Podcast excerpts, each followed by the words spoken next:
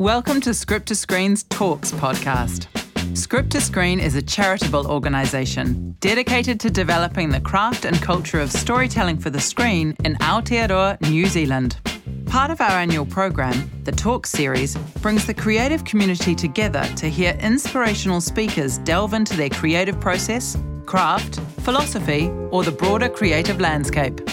In this talk, Building a Slate You Believe In, held online in May 2020, two of Australia's powerhouse creatives, showrunner, producer, and director Tony Ayres and producer Kristina Ceyton, talk to New Zealand producer Karen Williams about building a slate you believe in.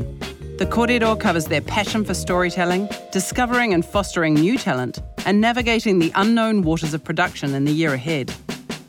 Kia ora koutou katoa ngā mihi nui, ngā mihi mahana, Kia ora hui hui mai tātou, tēnā koutou katoa.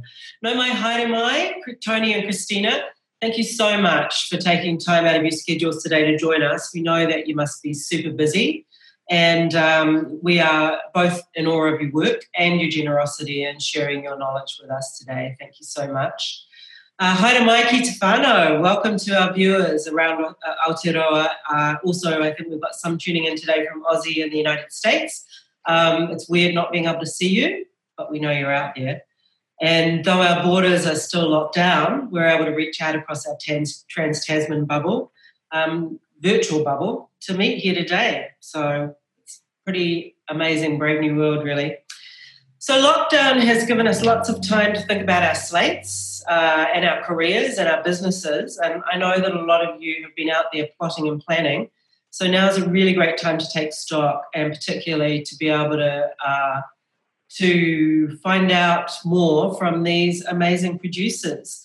Um, so Tony and Kristina, your work is is quite different. You have different approaches, different bodies of work, um, you know, and different different emphasis. Some more in television, some more in film. Very broad backgrounds, but um, I would say for me, having seen some of your work, um, you you tend to take on ambitious projects, eclectic projects, and often with quite challenging subject matter. So I wanted to ask you, just to start off with, how would you characterize your body of work? Kristina, what would you say was the sort of hallmark of the philosophy of the kind of projects that you take on?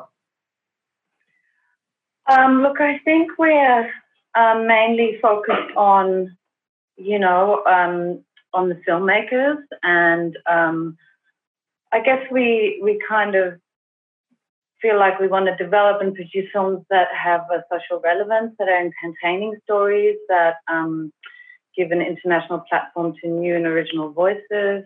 Um, we're sort of very passionate about discovering and fostering exceptional new talent, so we um, you know, we go go out of our ways to kind of look for for those talents. Um, but it's really, you know, more so than say, uh, is it is it challenging or is it is it difficult or dark? It's you know, which I think we a lot of our films are, but it's really do we get excited about it and do we feel like this is a story that absolutely has to be told, that we want to get behind, that we just want to put out into this world. I think that is really the driving, you know, the driving factor for us to to come on board a project, regardless of the genre or whether it's a first timer or you know, it's it's really that. Tony, how would you you've you've got a massive body of work at this point. Is there is there something about it that you can sort of uh, say as a philosophy or that characterizes your approach? Um, I guess uh, for, for me, I would describe my work as um, the view from the other side. And uh, uh, like, um, it, it sort of started from early work that I made, which was very personal, which was all around, um, you know, being a Chinese Australian immigrant and being gay, and so so that so that sort of outsider viewpoint was one that I kind of naturally gravitated towards, perhaps because those stories uh, affected me more, and also because I felt that uh, it was important someone actually tell those stories. Uh, and I would sort of say that that personal tendency in telling my own story then followed me throughout my career and choices that I, I, I have made since then. So um, the work that I do still tends to be from an outsider perspective. Like, you know, I'm, I'm particularly interested in uh, groups that aren't represented um, and finding ways of making the unfamiliar familiar. Uh, I, think that's probably the common thing. And apart from that, uh, you know, certain personality traits uh, ref- are reflected in my work. Like I'm a total nerd, and um, I like uh, I have a very broad and eclectic taste. So you know, like it can go from uh, comedy like Maximum Choppage and The Family Law and Bogan Pride um, to um, sort of sci-fi um, like you know supernatural stuff like Glitch or or um, Nowhere Boys, you know, like, uh, to sort of like you know more sort of high concept drama like The Slap or Barracuda. You know, like it, I've got I've got really broad taste, but um, it does tend to be a bit nerdy. Um, would it be fair to say that um, Tony, your slate has skewed more towards television uh, after starting out in feature film, and Kristina's so far most of your work has been in, in features or in shorts and features. Um, so I wanted to ask you whether, when approaching a project, are you thinking about the format or the outcomes first? Like, I want to make a feature film, or I want to make 13 hours of television, or does the story or the content dictate what that outcome is? Um, Tony, do you want to address that? Uh, generally speaking, um, you know, like I am backed by NBC Universal, so um, and Matchbox in Australia, so uh, and they're, they're, television companies, so they much prefer it that I find TV projects because uh, I, I, mean, feature films are kind of tricky to finance and they're difficult. But you know, like I, have got a couple of feature films on my slate, so um, generally speaking, my approach is uh, around the content first. Um, it has to be a story that kind of speaks to both heart and mind and once once I'm sort of invested in that story, then I'll then I will um, look to um, you know the, the best format for it. But I do I do tend to favour TV because it's it's just a little bit easier. There are there are there's more ways to make it happen at the moment. Um, but you know, every now and then, God damn it, I there's a film and I have to do it as a film. Kristina, for you, has that been a deliberate choice to be making feature films, or is it just as a result of the talent that you've worked with? Oh, I think it's a combination. I think it's um, you know the way that you enter the industry and how you you know how you start out, and um, I think it's just that particular passion that I guess we have for features, but it doesn't mean that you know we love TV and we would love to do TV. It's just that we haven't so far come across a project that we find so compelling that you know that kind of fits in our brand and that we want to get behind. We just you know we want to, but and we're looking, but we haven't found it. So so we've sort of also been you know getting I guess more feature projects, but I think I totally agree with Tony. You kind of you look at the concept and the concept tells you what it is and what it has to be. Um, I think so increasing. Yeah, sorry. Go on. I, I was going to say, I think increasingly uh, filmmakers and um, are, are, becoming more platform agnostic because, you know, and especially after this COVID time, you know, we're not clear on what's going to happen to cinema. Uh, it's actually now we're really talking about duration and whether a story is told as one big hit or is told in in multiples. And and you know like even the fact that TV now is uh, starting to tolerate shorter series orders and in fact actually prefer series order. Like it used to be that you would talk 90 minutes versus 13 hours or 22 hours but now you're sort of like you know some things are four episodes you know like uh, some things are five episodes some things are two episodes. You know, I, I think it's those boundaries are starting to blur. I think it's it's it is more about the story now. I think. Yeah, particularly as we're not being locked into the ad break structure, and you've got to do you know 22 minutes or 44 minutes. It tends to free things up somewhat. Um, Kristina, you talked about the, the talent and being really passionate excited about working with certain people and their and their and their stories. So I wanted to ask about when putting together a slate or choosing projects, that kind of question of balancing people versus projects. For example, Kristina, you've done a couple of, of incredible successful features with new talent um, particularly with um, the Babadook coming on board with Jennifer Kent and most recently with Buoyancy. What do you? How do you assess the the um, assess a project when you've got a relatively new or untried talent, perhaps someone who's worked in short form but not longer form? How do you go about um, supporting that person into a longer form?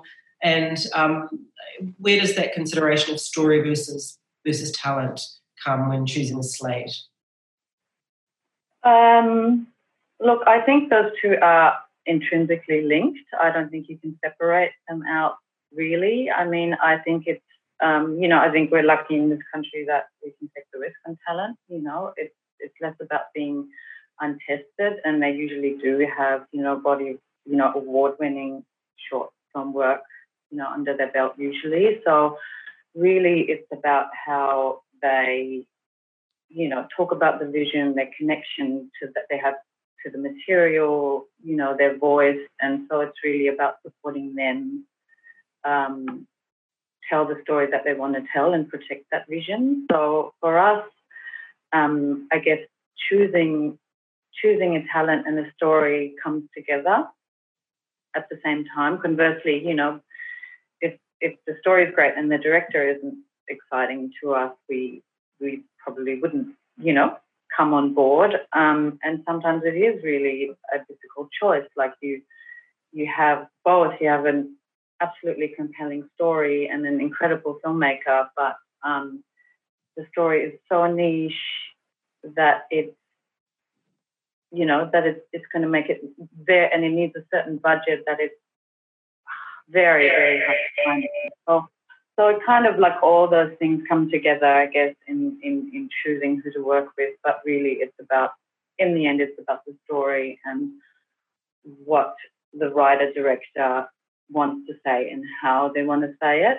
Um, I think is really deep down at its core. This is what we feel like we're absolutely passionate about and helping to bring that to life along the way.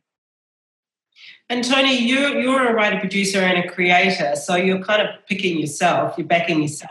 but um, obviously, you have to get you have to choose teams that you work with because uh, you can't do it all yourself. So, what considerations go into that? Are you backing your mates, or are you looking at incredible talent, or you know, how do you how do you uh, make those decisions about who you work with, who's on your team?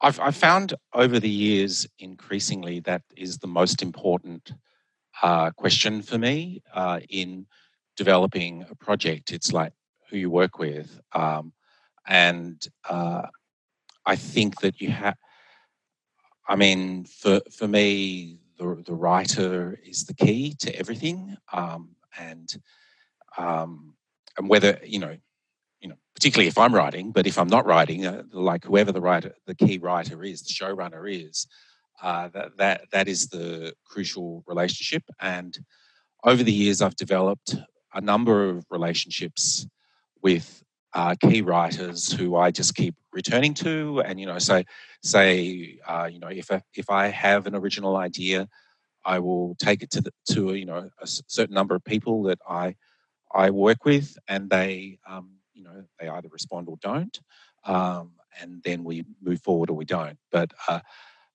I, I, mean, many years ago, I, I sort of uh, my partner Michael McMahon and I sort of developed this idea that you shouldn't have you shouldn't work with someone you wouldn't want to have dinner with, and it's been um, and honestly, it's kind of like it. I, I, I, still stand by that. You know, like if you were, if you're not prepared to sit down and share a meal with that person, then you should not be working with them because most of it is process. 90% of what we do is process and time and, you know, and sharing common sensibility, but also respect for each other and kind of, you know, being, you know, which doesn't mean always having this, you know, like having yes people around you or having people who agree with you entirely. It just means that you are able to have a conversation where you understand each other. And uh, like if, if, you know, there's other, if the writer says something, I know what they mean, you know, and, uh, and that, that kind of common understanding is, is, you know, we take as a given, but it's not always like, you know, and the, for me, the times when things have been most difficult have been when you don't see the same show as the as your collaborators, well, or same movie. Um, if you're working at odds with each other, it's almost guaranteed to go a cropper. There you go, guys. There's your uh, your rule of thumb. Would you have dinner with them? I, I guess on the other on the other hand, though, there is it a good idea to work with your mates? I mean, sometimes you run into teams where, you know, I'm working with my friends because they're my friends and I feel loyal to them. Um, are there some considerations there about just being careful about not letting your personal judgment cloud your professional judgment? Absolutely. Absolutely. You have to, you have to, it's, I don't think it's just about friendship. I think it's about respect as well. You know, I, I'm you, you you don't have to be super close to them, you know, but you have to be able to respect the people that you're working with. Kristina, do you have dinner with your uh, collaborators? Yeah. yeah, I totally agree. I think there has to be, you know, a common a common language, and uh, and I totally agree. A respect, and um, I think a trust you know, over time you build a trust and an understanding and really I mean it's such a it's like a marriage doing a film.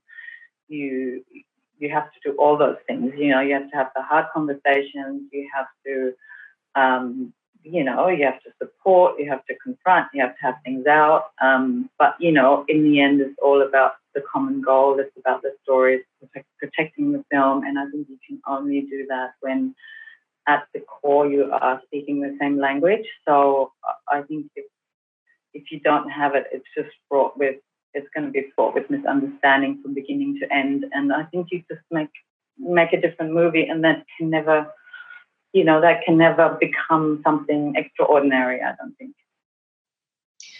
Um, I wanted to talk about now the question around audience and marketplace when putting together a slate um, because it's not just about building a slate that you believe in. You've also got to build a slate that that your you know distributors, networks, streamers, sales agents are going to want to support financially, and that the audience is going to want to watch. And I particularly wanted to ask you, Kristina, um, your Nightingale poster is up there behind you, and um, that's an extraordinary film. It, we were lucky enough to have that screen here last year in the New Zealand International Film Festival. I will say it was my number one film at the film festival, but I also know that a lot of people freaked out. Like people walked out, were too scared to see it. It was a very polarizing film um, and a very courageous film, I think. So I wanted to ask you about when assessing that material. I mean, what do you rock up to the sales agents and go, hey, we're going to make a film about rape and murder and, and massacre in Tasmania in 1830, and everyone goes, yay. I mean, you, how do you balance the um, the risks of material like that with thinking about an audience in a marketplace? Uh, look, I think every project is different uh, and you have a tailored approach to everything. I think there's not like a blanket answer. I don't think, I mean, with um, Nightingale as an example, I think is a bit of a different story because Jennifer Kent had such a huge profile and everyone was very, very keen to, you know, support her second film. So it was a lot easier than making, you know, financing the Babadook and the first, you know, rejection after rejection of that. So it was much easier to get through the door and get to the top people that are willing to put up, you know, a lot of money. But also, it was a beautiful script. I mean, yes, it was harrowing and brutal and all that, but it, you know, in the end, I think we all felt we are making a film that was um, you know, I guess about humanity and and and surviving that and the connection between you know two different people and um, so I think everyone saw that and was excited by the vision. So it was it was um, yeah it, it it was a lot easier in some ways to finance that film. I mean, a, a film like Buoyancy, for example, is different again, but you know, the the audience for that we knew was going to be niche. It's a foreign language film. It's you know set there's non-actors. It's all set on a fishing trawler. It's confronting you know again confronting subject matter, but we made it for a really small budget, and we were able to you know, and it was an exciting talent behind it. Um, you know, in in Rodd Rathjen, who had a short film that you know went to Critics Week and so I think again, people just got behind the script and the story and the talent, and and it's made commercial sense for that budget. So so you kind of have this, you know, it's talent, it's the story, is the is the um, it's kind of like becoming again, it's like an intrinsical kind of. It's not a separate question. The market and the audience and the film and how that how you finance it, I think, is you just find the partners that are passionate about it as much as you are. Mm, and willing to take the risks with you. To take the risk, I think. Yeah. So you, you mentioned that it was difficult to get the Babadook up. Um, and it's a genre film and it's got dark themes, etc. So I'm wondering from the perspective of a slate, and particularly people out there who who may have projects that um, you know they're having a bit of trouble with getting traction at what point do you just go okay this is too hard or the market doesn't want it or it's not good enough how long do you kind of stick with backing a project um, before saying well clearly this is not going to fly or do you just believe that at some point it will i mean it's kind of like we we kind of wheel things into you know into into becoming a reality in some ways. So, uh, look, I mean, it's a hard question. We did have, you know, we we did, and we do have some projects on our slate where we go, okay, look, this is the last portion, and um, we're just going to have to let that go at some point. Very often, they're projects where I think um, we kind of knew there was something not quite working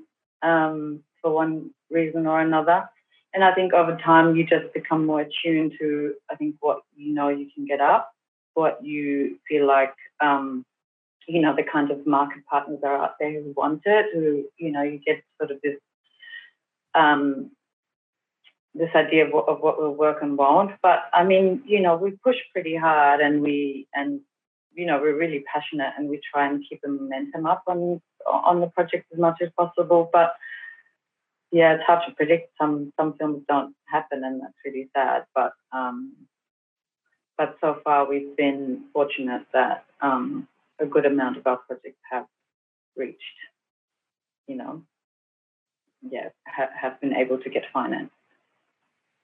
Yeah, I mean, I think your slate in particular is a is a, a great example of how things that may be counterintuitive, projects that you might say, well, that wouldn't fly with, you know, with a Screen Australia or a, you know a fund or a finance or a market. You know, with the passion, the team, the commitment, you can get up. So, you know, for those out there that are going, oh, I'm doomed and no one's ever going to finance my project, well, you know, look towards Causeway Films track record. Yeah, and I think sometimes you know you you you do run into rejections, you know, all the time um, from different angles, and you just have to try something else. And sometimes you just have to recognize that the script isn't quite ready, or that you need a package, that you need to attract cast before able to you know to really get it to the next level. So it's kind of building the trust and the excitement around it, and and finding ways to yeah, I, I guess find a ways to make it more um, like an exciting, I guess, proposition that people want to get behind. And, and every project, I think, is different, and you just have to listen to that. Mm-hmm. So, and so, Tony, earlier you mentioned that you tend to like the um, the stories from the other side, the outsider projects, and that's something that I think producers often wrestle with, or filmmakers wrestle with. You know, I have a personal story that I want to tell from my culture or my perspective, but the network or the funder is going, you know, no, we don't see it. So, how have you, and you've managed to really be able to put a lot of those stories into the mainstream? How have you managed to kind of balance this? You know, I've got a story from an outside that the executives might not have have res- you know might not resonate with them with um, you know with the stories that you want to tell. How do you make those that market those audiences and your ideas meet? I think ironically uh, the market has shifted and you know questions like in the early days when i first started you know like i was just i was such an outlier in terms of you know, the work i was making. It was very niche. It was very marginal. It kind of did well at film festivals and won prizes, but it, but no one really ever saw anything anything I did. And um, and I, what seems to have happened over the last five, you know, maybe ten, but probably around the last five years, it's there's been a shift in the market itself and questions. I mean, I think it started happening around the streaming services, the early days of the streaming services, when mm. there was a recognition that niche audiences were very loyal and that you could uh, have a glo- global aggregate of those niche audiences that became something significant. And uh, and so you know like amazon was making things like transparent and uh, netflix were were really uh, championing american filmmakers of color you know like the uh, master of none you know like there, there was a whole bunch of work that seemed to sort of move move the way that the industry was looking, and I think that Australia has followed in its in the wake of all of that. So weirdly enough, um, the my part of the world has become more mainstream. You know, mm. like so the shows that I'm interested in making are, have that they haven't changed so much as uh, that they the the market has changed. I mean, I think that what whatever you make, you know, whether it's, you know, like a, a network sort of procedural show or whether it's, you know, like a boutique show, you've, uh, or whether it's a web series, um, what you have to bring to it is your level of skill and expertise and your ability to um, make, you know, great characters and great stories and great scenes within, you know, and to be intriguing, compelling, and original, um, all of those things that, that are the armory of what we do as dramatists um, need to be, you need to use that no matter what form or language you're, you're speaking in, because it's that armory which allows what you make to be universal. Like if you make something, no matter what the subject, if you make it compellingly dramatic and you you know like you use a few you know say you use some genre tricks or you use you know like you use the skills you have as a dramatist to to attend to that subject then you have a chance to speak to a wider audience you know um, you, you have a chance to speak to more than the niche audience that say the, is is the setting of, of the show. I mean, I, these days I kind of think of diverse backgrounds as settings, right? You know, and rather than subjects. Or, you know, like most, like say a show that I did called The Family Law. Um, the setting was a Chinese family, Chinese restaurant, but really the subject was about uh, the effects of divorce on a, on children. And so, so if you can sort of separate those two things out, I think I think it makes your work and if you can talk to, say, a broadcaster or, you know, like a, a buyer in terms of what the show is about, irrespective of the setting, then you've got a chance of, you know, finding common ground with them. It's interesting that you raise the, you know, the, the issue of the streamers in terms of aggregating audience because it's for, for many years it was actually quite difficult to see. For example, you know, you made the slap but we were in New Zealand and it didn't screen on our TV, so we're running around. How the hell are we going to see the slap? I mean, even you know, up till probably glitch, you know, it's been hard for us to see the work because it's screened on Aussie television, and we didn't have, you know, with Kristina's feature films, we're able to see those at our festivals. Um, so I'm wondering, you know, I guess we'll have to go there and talk about how how the rise of the big streaming platforms is changing things in terms of how we how we see shows, um, and particularly with the post-COVID era. How are you both seeing things start to change, things changing in terms of that global audience? Tony, can we start? Okay, okay, I can talk to that a little bit. Um, well, it's certainly uh, that. I mean, I'm still working out my relationship to the streamers, and um, you know, like I know people uh, who work in in them, and I've pitched a number of shows to them, and um, uh, I think that that they are a, a huge new um, buyer that you you know um, but they all want particular things. They, they all have their own remit and your show has to fit into their their remit and you know you also have to remember that you're not you know like you're competing in a, a global market now you know so so you know the um so it's it's not easy. It you know it's not an easy sell to sell to them but so, sometimes if you have the you know the right show for them at the right time, then you know like I'm doing a show at the moment for Netflix, which uh, was shut down, but you know it's uh, it's uh, a thriller, you know, uh, uh, over eight episodes, and it uses um, an idea that I that I sort of worked with worked on in the slap, which is to do a rotating series of points of view and and, and applies it to a, a thriller, the thriller genre. So you know, it's a mystery where you learn something new each episode from the point of view of a different character. I sort of describe it as the slap meets Cluedo. And um, stateless that we're talking about. No, no, this is clickbait. This is clickbait. clickbait yeah. And um, and and but you know, I I I sold that to Netflix, but I, I took it to America, and there there was um, there was a bidding war for it because that particular idea just resonated and and felt original but also familiar.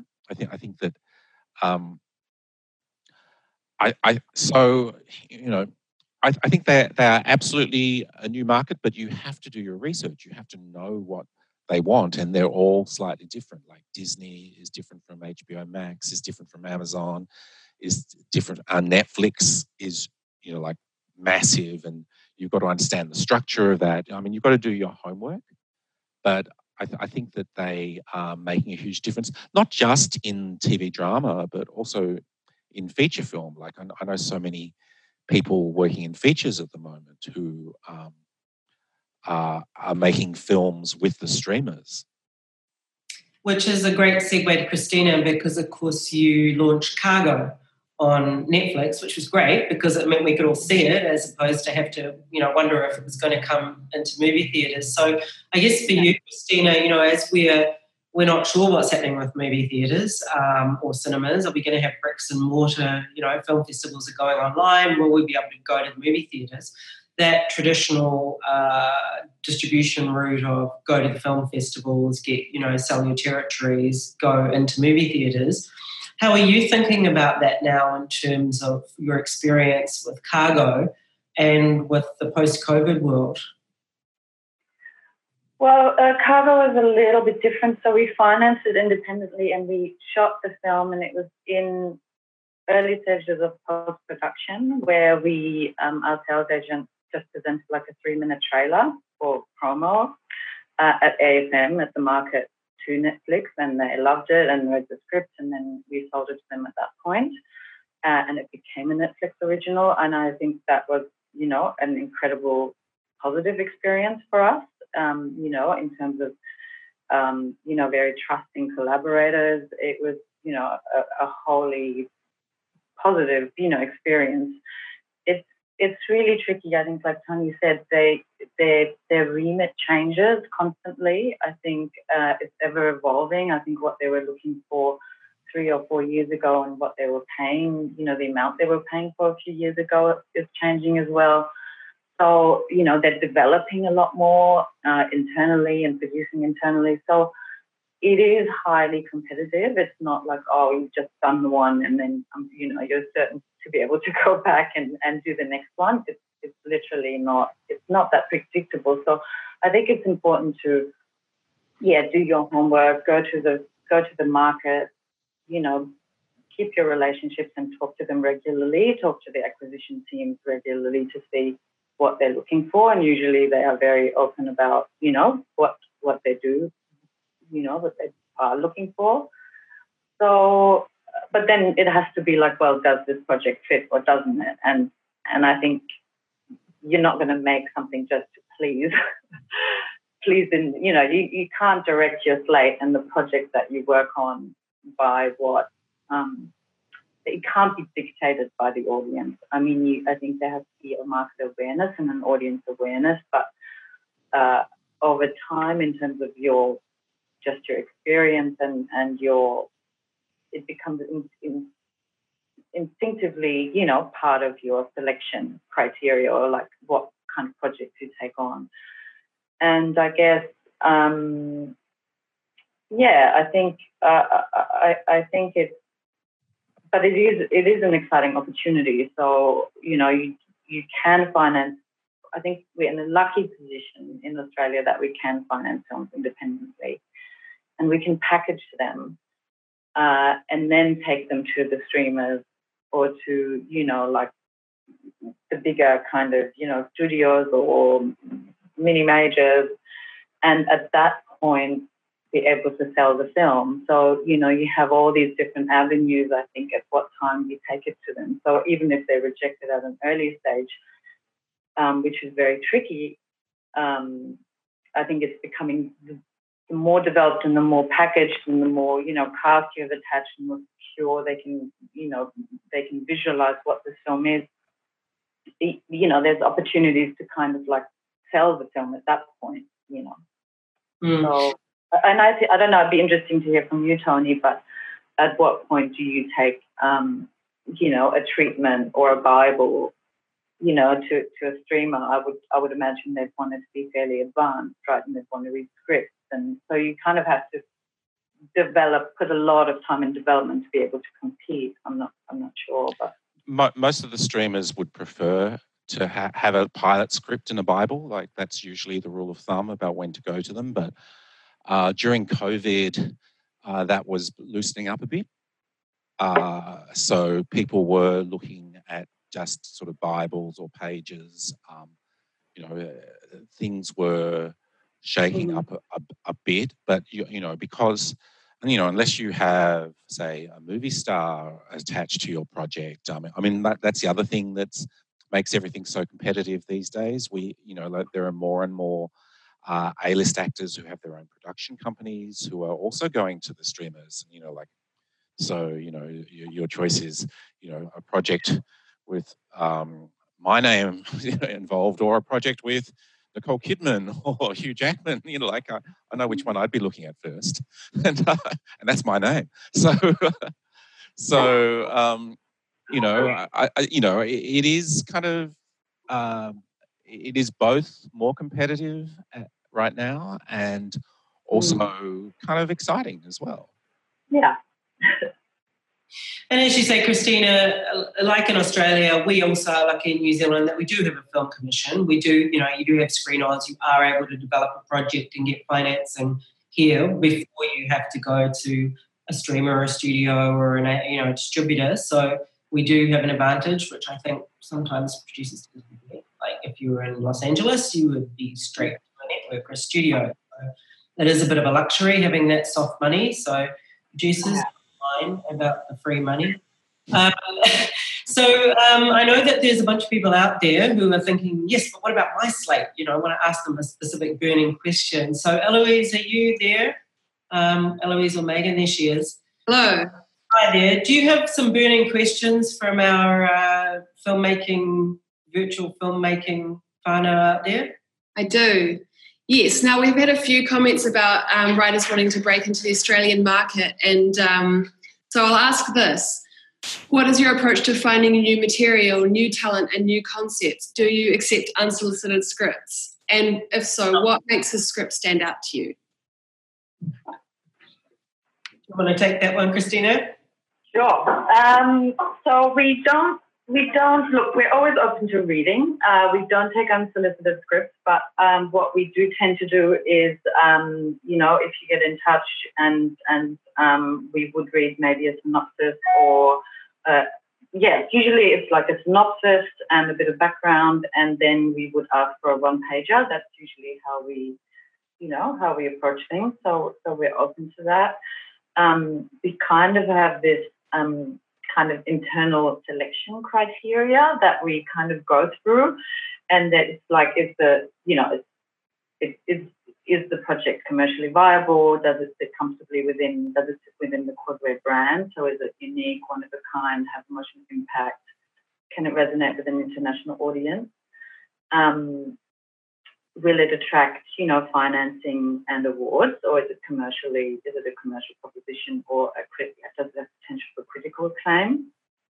Uh, we also obviously think about our timeline. Does it fit within our timeline? Is it, you know, the potential reward versus the effort involved? So it's kind of like all these different kind of criteria that we look at. Can it be financed? Is it, um, you know, is it a worthwhile and suitable addition to the slate and the credits we have already. And and most of all, I guess, are we excited about the talent and and and the story and the script? You mentioned corporate brand, which I think is an interesting question for a lot of indie filmmakers um, who may sort of shy. Okay, so Netflix has a corporate brand, Disney has a corporate brand. Do I personally have a corporate brand. At what stage in the evolution of the company did you sort of start thinking about your slate um, in terms of its branding? Um, probably pretty early on, in the in kind of after the first couple of films, I think we started to think about that. Partly because we, um, you know, this that at that point Sam Jennings, who's my producing partner, of course, when I joined forces, you know, five or six years ago. And we came together and really worked out kind of a business plan and what we wanted to do. And we had some, you know, luckily some support from Screen Australia, enterprise, you know, support, business support that helped us do that and really sit down and kind of go to these weekly kind of, we called them like couple therapy sessions with this, um, you know, business, you know, who helps us kind of build the build our um, business plan, and that was really worthwhile just to think about what kind of films we wanted to make and why, and um, you know, and we, I guess Sam and I are very aligned in our taste and, and the kind of stories we wanted to make. So, so it felt like it was, it, it became part of, you know, who we are and the kinds of films we want to do. It doesn't mean that um, just to elevate a genre or anything like that. It's really it's really broad in some ways. But in the end, it's about yeah, getting excited about the talent and is it is it something like it's about the social relevance and and, and a need to tell that story now. Mm-hmm. So it's really about uh, kind of clarifying your own identity as producers and as a film company, which yeah. Is something that um, our New Zealand producers could think quite hard about, actually. Um, so, Tony, did you want to address that? I think you. Yeah. Yeah. Did you want to address this sort of working across the Tasman and um, whether you, I think you just generate all your own ideas, or might you be open to a Kiwi? Come, well, you might be. yeah, yeah. It's it's kind of tricky because I'm such a, a softie, and I've done um, so much script editing that I always see the best in things. And uh, but fortunately, or you know, I have a, a, a, a, working colleague, Andrea Denholm, who's like the head of development in my company, and so she just always says, "Stop saying yes." um, I. Uh, I mean, I generate a lot of my own ideas, so there's not really much time for anything else. Uh, the the thing uh, we can't take unsolicited material just because, you know, we, ju- we just don't have, you know, our company is too small. It's tiny, and we just don't have you know like the the times that I've promised to look at something or or read something. You know, by the time time I get to it, it's like often months later, and you know, it just leads to disappointment. so, so I try not to sort of you know disappoint people at the top.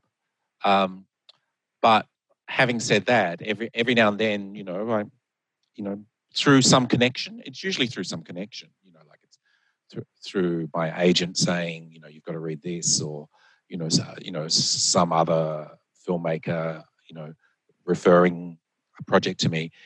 The the thing that quite simply the thing the thing that will always hook me every time is if I feel something. And if I, I feel strong, you know, like if if a work makes me feel something, then I am likely to sort of be passionate about it. Um, I mean, of course, heart heart and mind go together. So, you know, it's got to you know stimulate thoughts and ideas about you know has to have something to say about the world. But something that simply has something to say about the world generally doesn't um, make me feel passionate. Um, what really gets to me is if I you know, emotionally respond to a work and can see the potential for my emotional response in it. Because I feel like, you know, what we do as dramatize as dramatists is um, we, you know, as storytellers is we work in an emotional field. You know, whether it's to make people scared or make people happy or to make people sad. You know, um, it's uh, and if a writer can demonstrate, you know, in a you know in a contained, reduced way that they have the skill to do that, then um, then I'm, I'm generally hooked. Yeah, and I think the other part of that question was about working across the Tasman, which is something I think we all feel like we should be doing more, but tend to struggle a bit with. Um, uh, I've been quite surprised how few actual co-productions have got up across across the Tasman. Um, I, but I wonder, given the new global order and the potential of a trans-Tasman bubble, might there be more opportunities for us to all be working together? And have you been working, you guys, both of you, uh, across the Tasman, and would you be doing more of that or looking to do some of it? Uh, I'm cer- certainly open to that, and I I sort of worked on, I've worked on a couple of shows that are um, in development, and um, you know, and I'm working with um, a New Zealand producer, uh, you know, at the moment, and you know, so so there are, I yeah, for me, it's it's not so much about the the border as the the people, you know, and um, so so I, yeah, yeah, absolutely, and also, um, you know, I, I have I have a friend who I'm talking to about something, so you know, can't really say it yet, but uh, but yeah, absolutely open to it. Stay tuned for that. Um, Kristina, any any thoughts about working uh, across the Tasman and New Zealand, particularly given the you know traveling to Absolutely, New- always always thought we should be doing more together, and we've been looking for projects. Um, you know, we had a project that almost got up that was a co-pro. I think in the end, it's about whether it's an organic, the story is an organic, you know, organically gives you that um, co-production. Um, it's got to make sense. It can't be forced, but it's it's um, we, we literally like in the in the process of actually um, setting up a co-pro right now. So we're just we have been talking to a New Zealand producer about a very exciting project that we would love to. Uh, yeah, it's, yeah, it's hot off the press, and we're just signing the option. So can't really talk about it, but it's very exciting, and um, yeah, we, we we definitely have that on the cards to to collaborate. Awesome. That, that's very exciting. Sorry, Tony, go ahead. The other thing is that uh, the, the particularly in television, uh, the, the industry industry is always looking for writers. Like, like that, that what, what tends to happen is that, um, as, you know, because of the the global bu- bubble, content bubble, um, a, a, lot of um, the top writers, both in the UK and in Australia, are working in the states now, and uh, and so th- there there is always a shortage for for original voices. And you know it, it's paradoxical because it's really also really hard to get into tv it's this kind of weird Mm. um, situation where th- there's both a talent drain and really um, uh, uh, heavy gates you know. But once someone kind of gets through they um, and can, ha- have proven themselves able to to um, deliver uh, th- that writer just gets booked years in advance you know like it's so there so there is a real um,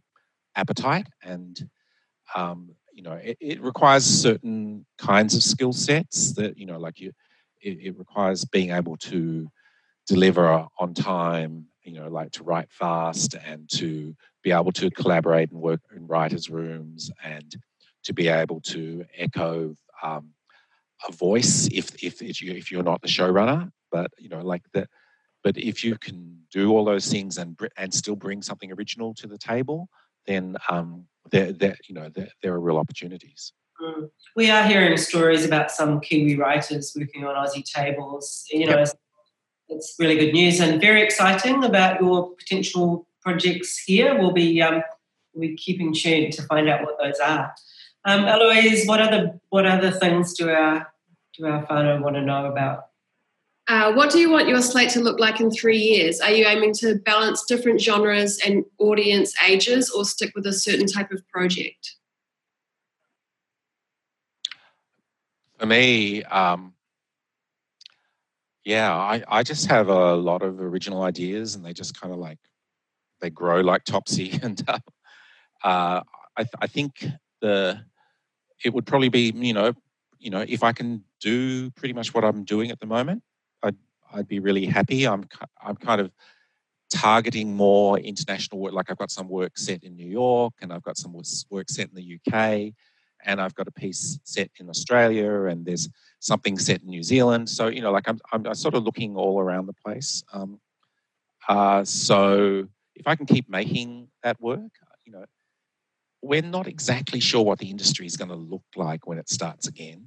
You know, so uh, you know, or the the lasting of effects of COVID on the industry. You know, like at the moment, I'm grappling with um, how do we do crowd scenes? How do we do you know how do we have more than you know two people in a scene you know like how you know there's there's a there's a whole bunch of stuff that we're really trying to um, you know work out how to how to do and um, so in a way I, th- I think all of us are you know as content generators are going to be affected by that like we're you know we've got to answer a whole bunch of pretty tough questions in the next little while and and until we can answer those questions, it, it's really hard to sort of see exactly what the slate will be. You know, maybe it'll be monologues. Yeah, and realistically, it may not be the great time to be shooting in New York. Yes. Oh God, no. I guess we'll find out. Kristina, where do you see yourself in three years at the company? Well, I mean, I hope we can continue making, you know, it'd be amazing if we could make two to three films a year. If we can, um, you know, we, we do have, you know, the, the some projects on our slate, but also looking to do more co-productions. We have one project in South Africa that we're hoping to shoot, you know, as soon as the lockdown kind of opens up. We have one in Serbia that we actually, you know, we're meant to be shooting right now that we had to postpone, one in Adelaide. But we, I think the idea is that we kind of work on, keep working on the kinds of films that really inspire us. So it's, in some ways, it's kind of doing what we're doing and, and growing slowly. And um, it'd be great to have maybe, you know, a slightly bigger team because it's just three of us. But um, look, that's, I think the idea is to keep working with really interesting talent and to be able to kind of do what we're doing and, and do maybe some bigger projects, but keep going with supporting, you know, diverse talent, um, new talent, new voices. I think yeah, and bringing Australian stories to you know an international market, Um, international audiences. So we've got about four more minutes left. And I think I'd rather than, unless you've got a really burning question, Eloise, I did want to ask you guys about markets. Is there something that we desperately want to talk about?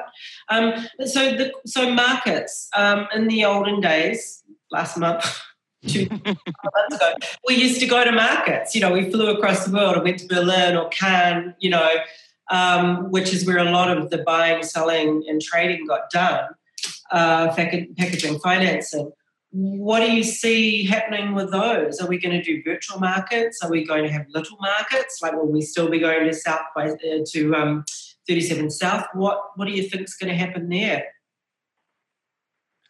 I think in the TV space, it's probably going to go virtual for a while. I, th- I think that the you know the whole idea of international travel at the moment is pretty uh, spooky. So um, yeah, I, I, suspect for the next little while, it's it's it's probably going to be more virtual. I know that, uh, for instance, people are pitching, doing pitches via Zoom to, you know, in, in the states at the moment, and that you know, like it used to be that you had to do the pitch in LA face to face with the buyer, and um, that you know that has absolutely changed. Mm. Which implies that producers out there, filmmakers should be really gearing up to be doing it as we're doing it now, online and you know, gearing everything so that it can be done virtually. I mean, Kristina, are you going to be going to a market anytime soon, or is it pretty much all online? Yeah, I think it's going to be. I mean, apparently Toronto's going ahead. I think, and and and maybe Cannes later on. I'm not quite sure what the latest is there, but um, no, I, I think it will it will stay virtual for for the next little while. But eventually, I do think it will come back because people do want to connect on a personal level. I think in the long run, we do want to go to those markets and you know, it is different to meet people one one on one and and be able to go to the, you know, see films if you're so lucky at a market to have the time. but um, you know, there's something really exciting about everyone being together, and and I think yeah, that connectedness is still really important and just has to be safe to do so. So I guess we're another year or 18 months away before that can happen, I think. Yeah, and just quickly also festivals. Um, we got the news that the New Zealand International Film Festival will be online this year, which is great because um, you know it means we will get to see the films. But I also felt this sort of you know real rush of disappointment because there was something really special about going and sitting in a movie theater and seeing you know the Nightingale with people you know around you reacting. So, what do you think about this virtual versus real film festival?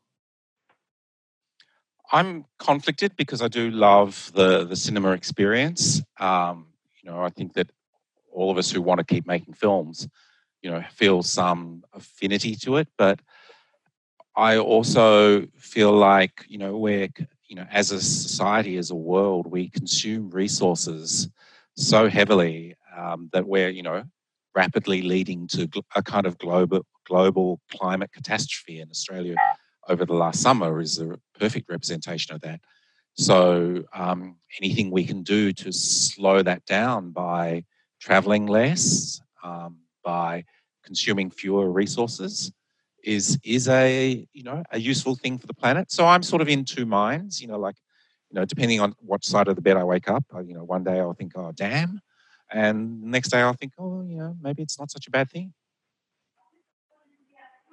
Kristina. Oh, look, I think I agree. I think it, I think we we will all miss those, you know, the Sydney Film Festival, and I mean, it is yeah. thankfully online, and we can watch all these films in 12 days, you know, which which is great because maybe we'll get to see more of them than than we would have otherwise. But it is such a you know, it's again bringing community together and bringing, you know, filmmakers together and, and exchanging ideas. And those things just don't happen just by consuming. So I guess I feel the same way. I think it's necessary and needed that we stop traveling so much and, and really thinking about thinking about how we can reduce the impact, you know, to the destruction of our planet. But um, yeah, it's again, I, I guess I'm the same. I'm conflicted, you know. And we are making movies, and we want them to, we want people to see them in the cinema, ideally. But again, it's about it's about people seeing our work, and and in either way, eventually they'll be seeing them on the TV, or you know. So so um, yeah, I, I, I hope and I and I believe film festivals will, will continue to grow, you know, strongly and and keep going. But yeah. so however we see them, and we know we will see them, we're excited about seeing your next work, Tony. We know we've got uh, Stateless and Clickbait coming up on Stateless comes to Netflix in a few weeks. Awesome. And Kristina, we're looking forward to seeing your next project, whatever that may be. Do we do we know what's have you got something due to release or uh, not due to release? We've got three films that we um, we are hoping to shoot in the next kind of yeah six to twelve months. Great. It'll be a, a little while away. Great.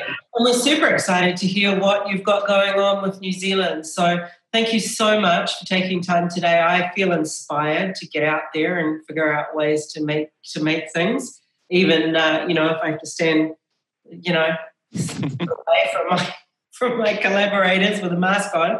Um, thanks so much for being with us. Thanks to all the the whānau, the audience out there for joining us. Um, hope you're all feeling inspired to go out there and work on your slates. And we look forward to seeing you again in person at some point. Thank you very much. Thanks for having us. The Talk series is proudly supported by the New Zealand Film Commission, Foundation North, and Images and Sound. Music for the podcast was provided by Poddington Bear, and voiceover is Lucy Wigmore.